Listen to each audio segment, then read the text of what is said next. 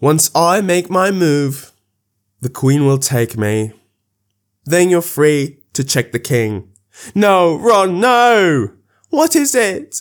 He's going to sacrifice himself. No, you can't. There must be another way. Do you want to stop Snape from getting that stone or not? Harry, it's you that has to go on. I know it. Not me. Not Hermione. You. Mm, mm, mm,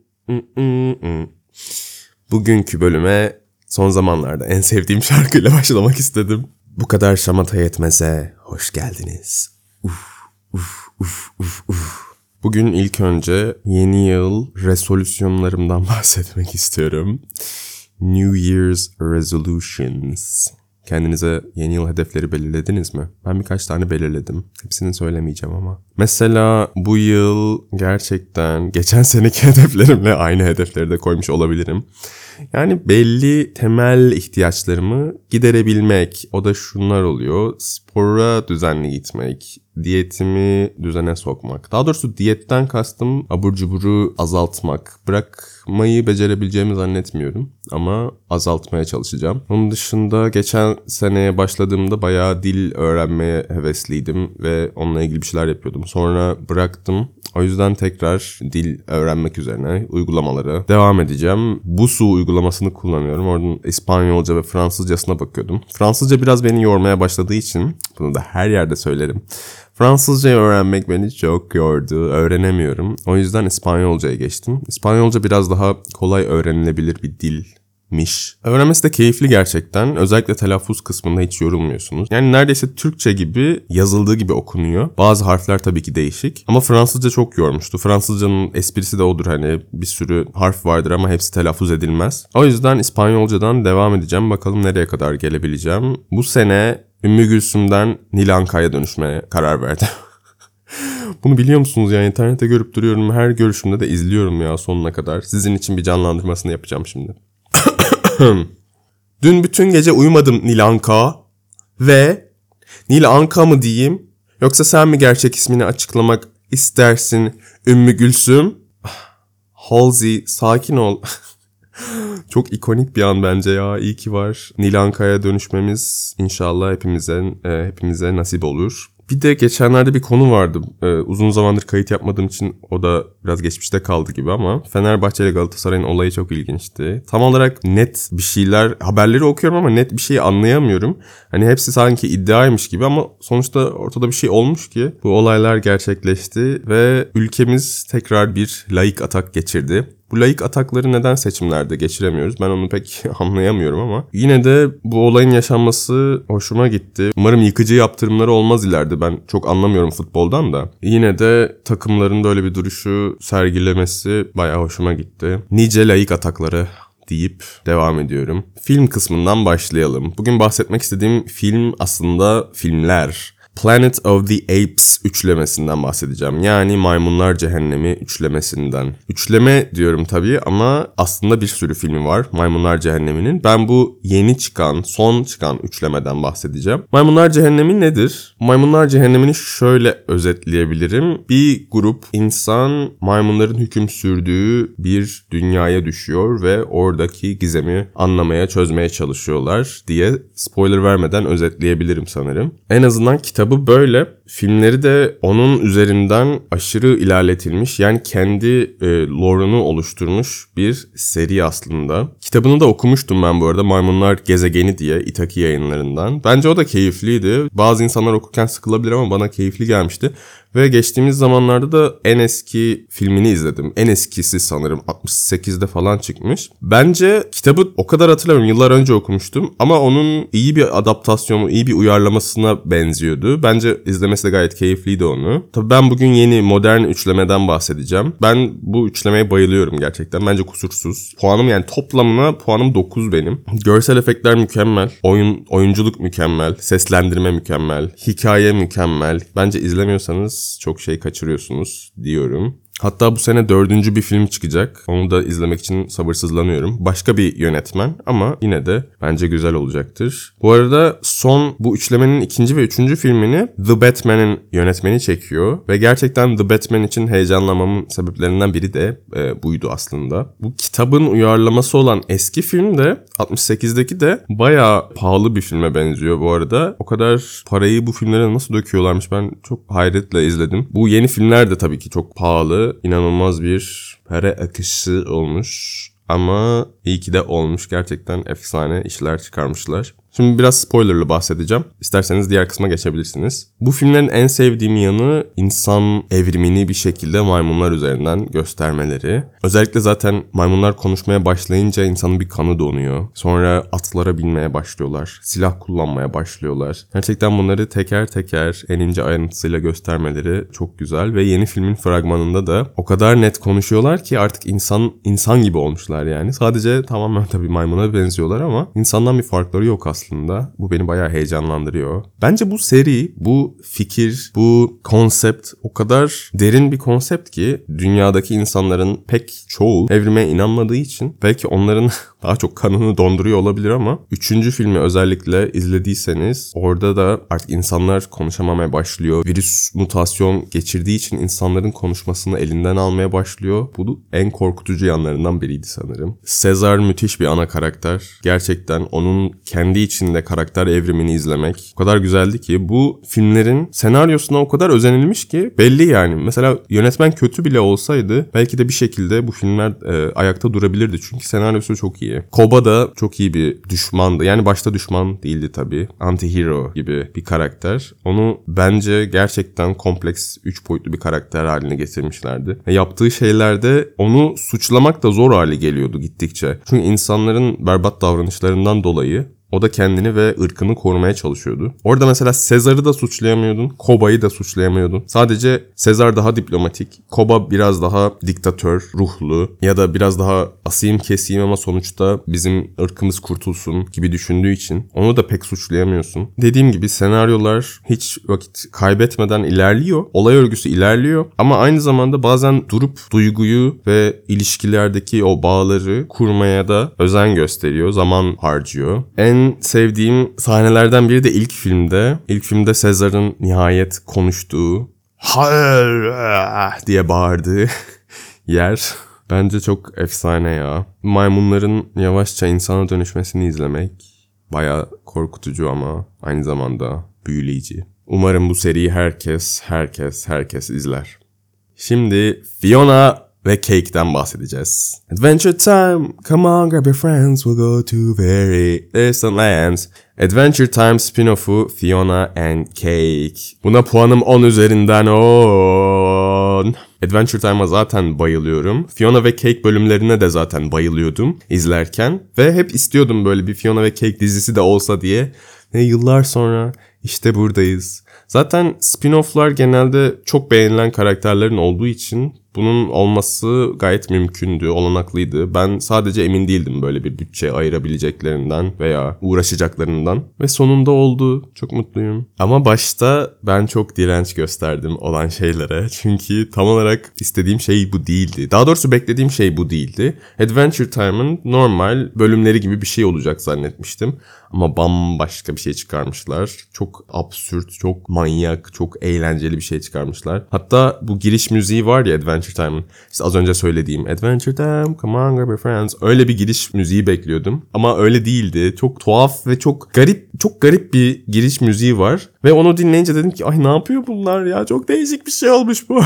çok değişik olmuş ben bunu istemiyordum. Ama iyi ki benim sözümü dinlemiyorlar böyle şeylerde. Çünkü bambaşka bir şey yaptıkları için. Ben bu arada bu sezonu iki kez izledim. Çünkü çok güzel. Hani benim beklentimi karşılamaması yine çok güzel oldu. Aynı Scott Pilgrim'in spin-off dizisi çıktı ya böyle küçük bir animasyon. Aynı onun gibi orada da beklentim dışında şeyler oldu ve olması gerektiği gibiydi. Nedense beklentim karşılanmayınca başta böyle bir hayal kırıklığına uğruyorum. Ama sonra gerçekten iyi bir iş çıkarmışlarsa diyorum ki işte bu ya. İşte bu ya. Fiona and Cake ya. Bu arada Adventure Time'ın multiverse olayını uzun zamandır yaptığının farkında mısınız? Multiverse konsepti şu anda çok revaçta ya. Ama Adventure Time Başından beri yapıyor. Çok iyi yapıyor aynı zamanda. Bu dizide bir sürü yan karakter var. Seksi bir düşman var. Prismo var. Prismo çok tatlıydı. Simon Petrikov buz kralımız. Onun hikayesini de ilerletmeye devam ediyorlar. Ve bence hala izlemesi ilginç bir karakter. Gol Betty. Ben Betty'ye ne olduğunu tamamen unutmuştum. Adventure Time'ın sonuna kadar izledim ama Betty'nin başına gelenleri unutmuştum. Tanrı'ya dönüşmüş meğer. Asla kavuşamayacaklar sanırım Simon'la. Bu beni çok üzüyor ama belki bir şeyler değişebilir ya. Adventure Time'dan bahsediyoruz. Fiona ve Cake'den bahsetmeme gerek bile yok. O kadar tatlılar ki. Ve nihayet onlar da somutlaştı ve gerçek karakterlere dönüştüler. Marshall Lee, Gumball, Bunlar da harika karakterlerdi. Adventure Time'ı seviyorsanız umarım bu diziyi de izlersiniz. Hatta Adventure Time izlememiş olsanız bile bu diziyi izleyebilirsiniz bence. Şimdi kitaptan bahsedeceğim. Bugün bahsetmek istediğim kitap Türk Mitolojisi Atlası. Bartu Bölükbaşı'nın yazıp çizdiği Türk Mitolojisi Atlası. Aslında adından da anlayabileceğiniz gibi Türk mitolojisinden bahseden, Türk mitolojisinin geçmişinden geleceğinden bahseden kocaman bir kitap. Yazarın resimleriyle dolu. Bartu çok genç bir yazar. Aynı zamanda illüstratör. İçinde çok güzel illüstrasyonları var. Bu kadar özenle yazılmış, bu kadar ayrıntılarla bezenmiş başka kitaplar çok az vardır. Gerçekten bu konuda yani. Kitabın kapsamı şöyle. Tarihten de bahsediyor, kültürden de bahsediyor. Başka mitolojiler arasında da ilişkiler kurarak analizler çıkarıyor. Gerçekten etkileyici ve Türk mitolojisini merak ediyorsanız müthiş bir başlangıç noktası olabilir. Bence zaten daha çok insan Türk mitolojisiyle ilgilenmeli. Çünkü büyük bir potansiyel var orada. Onu açığa çıkarmamız için daha fazla insanın bilmesi gerekiyor diye düşünüyorum. Bunları deyip kendi reklamımı yapacağım şimdi. Benim de küçük bir çizgi romanım var. 10 sayfalık. Webtoon'a bıraktım. İsmi de Ak Ana. Gidip okursanız çok sevinirim. Ak Ana, Türk mitolojisinin tanrılarından bir tanesi. Özellikle tek bir mitte geçiyor aslında yaratılış destanında. Orada yaratıcı tanrıya ilham veriyor yaratması için. Ben de onunla ilgili küçük bir hikaye yazıp resmettim. Umarım okursanız beğenirsiniz. Ak Ana Webtoon. Şimdi olmayan sözlük kısmına geçiyorum. Bugün bahsetmek istediğim sözcük spoiler. Başlığı görmüşsünüzdür. Bozan diye. Şimdi neden bozanın spoiler'ı karşıladığını size anlatacağım. Spoil fiili İngilizce'de zaten bozmak ve şımartmak demek. Asıl anlamı bozmak tabi. Bunun kökeninde de etimolojisinde de şöyle bir anlam var. Yağmalamak, soymak. Spoil'ın isim anlamı da ganimettir zaten. Hayvanın soyulup alınan kürküne de spoil denirmiş eskiden. Ama sonuç olarak soymaktan yağmalamaktan geliyor ve hatta taciz, tecavüz gibi bir anlamı da varmış. En nihayetinde bir şeyi bozmaktan bahsediyoruz. Gerçekten güncel kullanımıyla aşırı basit bir kelime. Alt tarafı spoiler, bozucu demek. Bunu bence Türkçe'de spoiler diye kullanmamıza hiç gerek yok. Yani abartmayayım ama Ya bu dilini küçümsemek gibi bir şeydir yani. Bence üşengeçliğin dibidir. Çünkü spoiler kelimesinde herhangi bir anlam katlanması, zaman içinde evrilmesi falan söz konusu değil. Yani kimse de durup demiyor ki spoiler ne abi?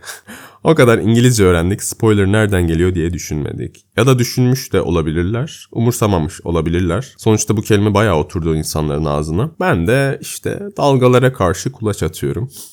Neyse bence bozan kelimesi spoiler'ı gerçekten karşılayan bir kelime. Turing'e de baktığınız zaman sözlüğe spoilerizmde sürpriz bozan diye bir karşılık bulmuş onlarda. Ben sürprizi de atıyorum. Bozan. Yani bozan verme. Bana bozan verme kardeşim gibi. Bunun dışında başka şeyler düşünmüştüm. Yine aynı kökten. Bozar, bozun, bozaç, bozak, bozut, bozucu falan gibi. Ama bozan en mantıklısı gibi geldi bana. Alternatif kökler olarak şunları düşünebiliriz. Çalmak, soymak olabilir çalar, çalan, soyar, soyan ama yine de bozan en iyisi olacaktır diye düşünüyorum. Şimdi bazı örnekler vereceğim. Cümle içerisinde kullanmaya çalışacağım bu kelimeyi. İngilizce Türkçe şeklinde yapacağım. First, I'll review this show without spoilers. Then, we'll move on to the spoiler section. Türkçesi, önce bozansız inceleyeceğim bu diziyi, sonra bozanlı kısma geçeceğiz. Fiil olarak da kullanabiliriz bunu. Don't you dare spoil the film. Filmi sakın bozayım deme.